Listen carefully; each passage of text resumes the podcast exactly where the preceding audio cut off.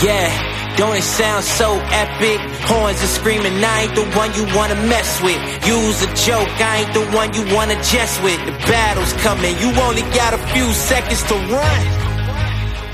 Yeah. Yeah.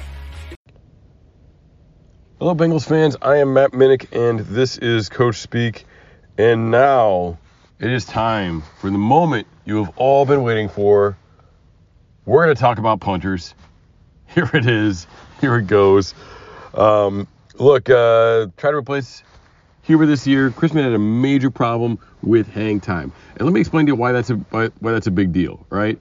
Um, it, it's because when you kick the ball long and with no hang time, like that's actually worse than kicking the ball short with no hang time, right? Because uh, now the ball's getting to the to the uh, re- returner quickly, and the coverage team can't really get set up. We call that a touchdown kick. Um, so honestly, it we think that that's the worst case scenario. What happened um, in the AFC Championship game uh, when he kicked it right to the guy, and it was a bit of a line drive, and uh, you know no hang time, and they were able to get a good return. But I mean, honestly, it could have been a return for a touchdown. Uh, you know the, the, way he kicked some of those balls. So that is a, a major major problem. Um, and yeah, you know if, even in that game, like it wasn't a touchdown, but um, maybe the defense is able to, to, to hold and keep them out of field goal range. Um, and maybe that game goes into overtime, and then who knows? You know, who knows what happens? Um, maybe we're all having a, a much better February uh, if that goes the opposite way. So, look, this is a really big deal. Uh, the the hang time situation. Um, they have been adamant that he it's not his job and he's not even the incumbent. You know, like they're going to bring him in, but they're going to bring in somebody else. So, what does that look like? What does that mean? Let's talk about the draft first. Okay, uh, when we look at the draft, I'm going to give you a, a brief history of the Bengals drafting uh, special teams players. Uh, I'll be tweeting this out too. Uh, actually, this is already uh, on my, my Twitter timeline as well. So, if we look at the Bengals uh, drafting specialists, the last three specialists they have drafted Evan McPherson, fifth round pick, 149th overall. Uh, Jake Elliott, fifth round pick, 153rd overall. And then you go back a few years to Kevin Huber, uh, the punter, and he was also a fifth round pick, 142 overall. So, first, notably, right, all fifth round picks, all top of the fifth round picks, all right, uh, they were all selected within 11 picks of each other in the 142 to 153 range. Um, actually, that'd be 12 picks, but um, I believe. I am terrible at math there. Sorry, uh, but anyway, uh, real real close proximity to each other uh, there, looking uh, at at where they've selected those specialists. So when they need a guy, when they want a guy, they identify the guy and they and they get him. All right, and they're fairly aggressive to do it. You know, using a top of the fifth round pick, uh, fairly aggressive. You know, it, it kind of shows that they're like going into day three and they're like, well, in the fourth round we're gonna we're gonna get some guys that we think shouldn't be there, and then in the fifth round we're gonna we're gonna go for the specialist that we think we need. Um, so fairly aggressive, right? We've seen punters go in the fourth round. We saw punters go in the fourth round last year, um, but still fairly aggressive uh, to take a specialist at that point in the draft. All right, it's not a sixth or seventh round flyer like I think a lot of us have been talking about. And eh, maybe they'll just they'll throw out their seventh round pick uh, on a punter. That's that hasn't been what they've done uh, in the past. So we look at that, right? The other thing to look at here is when they took McPherson, they had 10 picks. When they took Elliott and Huber, they had 11 picks in each one of those drafts. So, like to me, I look at that and I say, hey, they we, we always know they, they value the, the comp picks, right? Like you build your depth through the draft. That's kind of a cliche, but you hear about that. And, you know, I think they look at it from a perspective as they need some extra picks to take kind of a flyer, all right, on a kicker or on a punter. Like that's like that needs to be an extra pick. And this year they only have seven, all right. At least heading into the draft, they only have seven. So we'll we'll see. There could be trades. They could move around. Um, I've actually, you know, the Jackson Carman pick was obviously not a good one, um, but I've said before that I think trading back in that draft and ended up getting uh, Jackson Carman kind of set up that they were able to take McPherson uh, because they, they acquired some some later picks. Um, in that draft. So you got to kind of play that game with it too, right? I, I think they need some extra picks if they're going to take a punter, especially if they're going to take a punter, you know, that high. Uh, they probably needed some extra picks to do that. So right now, as it sits, unless they trade back and pick up some extra picks, I don't I don't know that a punter is going to happen in the draft.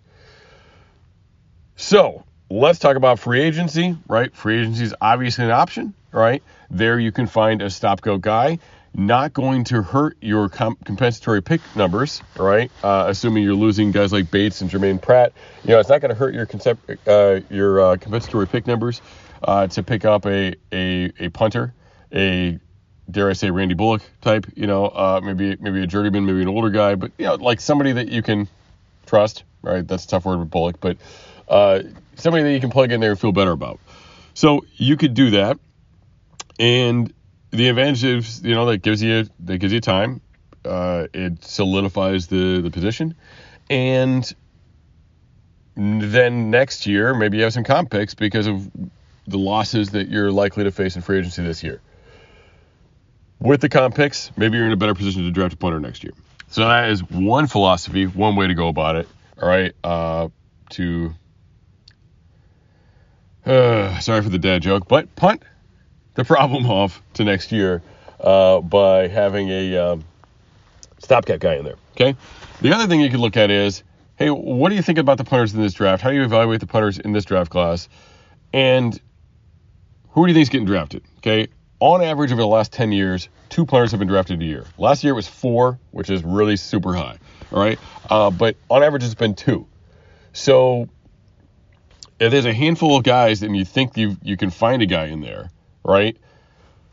Maybe don't pick somebody up in free agency because you're a team that's been in the AFC Championship game the last two years. You're a team team that can play for a Super Bowl. You're a team that has a great quarterback um, that people want to play with.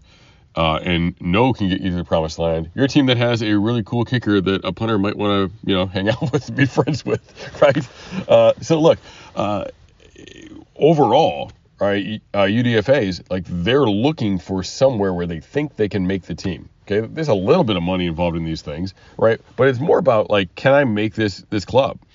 And if a punter does not get drafted and is looking at, um, you know, is looking at your roster and, and just sees Chrisman, like they gotta think I'm gonna be I'm gonna be that kid out right? Like that's that's what they're going to think. You know, they're not going to go uh, somewhere with an established veteran punter that they're going to have to compete with. They're going to go to a place where the coaches are on record saying it's an open competition. All right, there isn't an incumbent. Maybe there's a bit of a reason why Lou Anarumo said that at the combine. All right, with all those punters around, uh, you know, uh, was to to attract some of those guys. Um, you know, I, I, I don't know that bringing in a, a veteran stopgap guy necessarily prevents that, but it it doesn't help. All right. Uh, so that's you know that's the other way to look at it. You know, do you think you can get a guy after the draft? Maybe it's a seventh round flyer, but again, like, do they do they have the picks to be able to do something like that? Do they or do they feel like they need to use those picks to to build depth um, at other positions? It's tough when you only have seven picks. Okay, so that is my take uh, overall on the punter position. I think there's some some uh, interesting things about the way that, that that could go down. I don't think they draft one unless they pick up more picks. Um, and if they do draft one, we're going to see it's going to happen earlier than uh, we might imagine, based on just kind of what they've done in the past. Um, I would not be terribly surprised if they pick up somebody, some veteran uh, that can compete this this year. I don't know who, um, but beyond that, um, you know, they're, they're, they're, they could just let it go. Uh, and they could bring in a UDFA or multiple UDFAs, try them out, and, and see what happens with it. Uh, one thing that we know, uh, you know, the, the, the other bit of information that they gave us at the combine was that they want a guy that they, they know can handle the weather. All right, so um, you know we might want to look more at uh, northern schools and schools that play play outdoors, or at least people that have experience with that, right? You know, like you don't have to necessarily play every game, um, you know, in the Big Ten. But you know, if if you're a SEC guy that's, you know, that's that's gone to Ohio State or Minnesota or something, in you know, in, in December and and kick the ball, like, hey, then that's something, you know. Um, but another thing to kind of consider with that. So, uh, free agency getting going, uh, kicking off next week. I was trying to avoid another pun, but uh, kicking off next week. So that is an exciting time, exciting thing to look for, uh, look forward to as we head into this off season. Um, probably be a little bit less exciting than it has been in the past, uh, but it's the long game. All's well that ends well, and it's the long game. So I am Matt Minnick. This is Coach Speak Who Dey. Yeah,